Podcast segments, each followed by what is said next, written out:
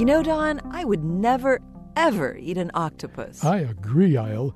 Octopuses are intelligent enough that I don't feel right eating them either. Did you know that octopuses have even been seen engaging in play behavior?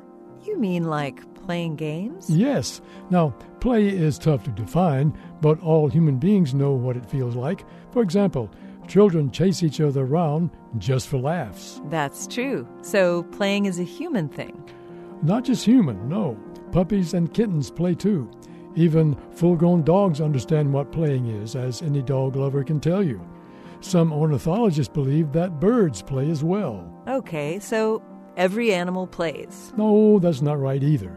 Some biologists have suggested that it takes a sophisticated kind of intelligence to play. And octopuses have sophisticated intelligence? They really do.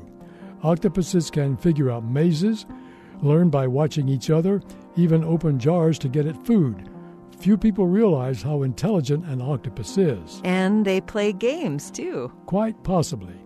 A marine biologist named Roland Anderson and an animal behaviorist named Jennifer Mather reported that when they dropped an empty pill bottle into an octopus tank, the animal started squirting the bottle gently away into a circulating current that would send it back again. Like throwing and catching a ball.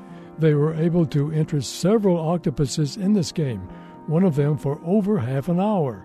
So, I admire your refusal to eat so intelligent a species. Oh, well, I just meant because they're rubbery. This moment of science comes from Indiana University.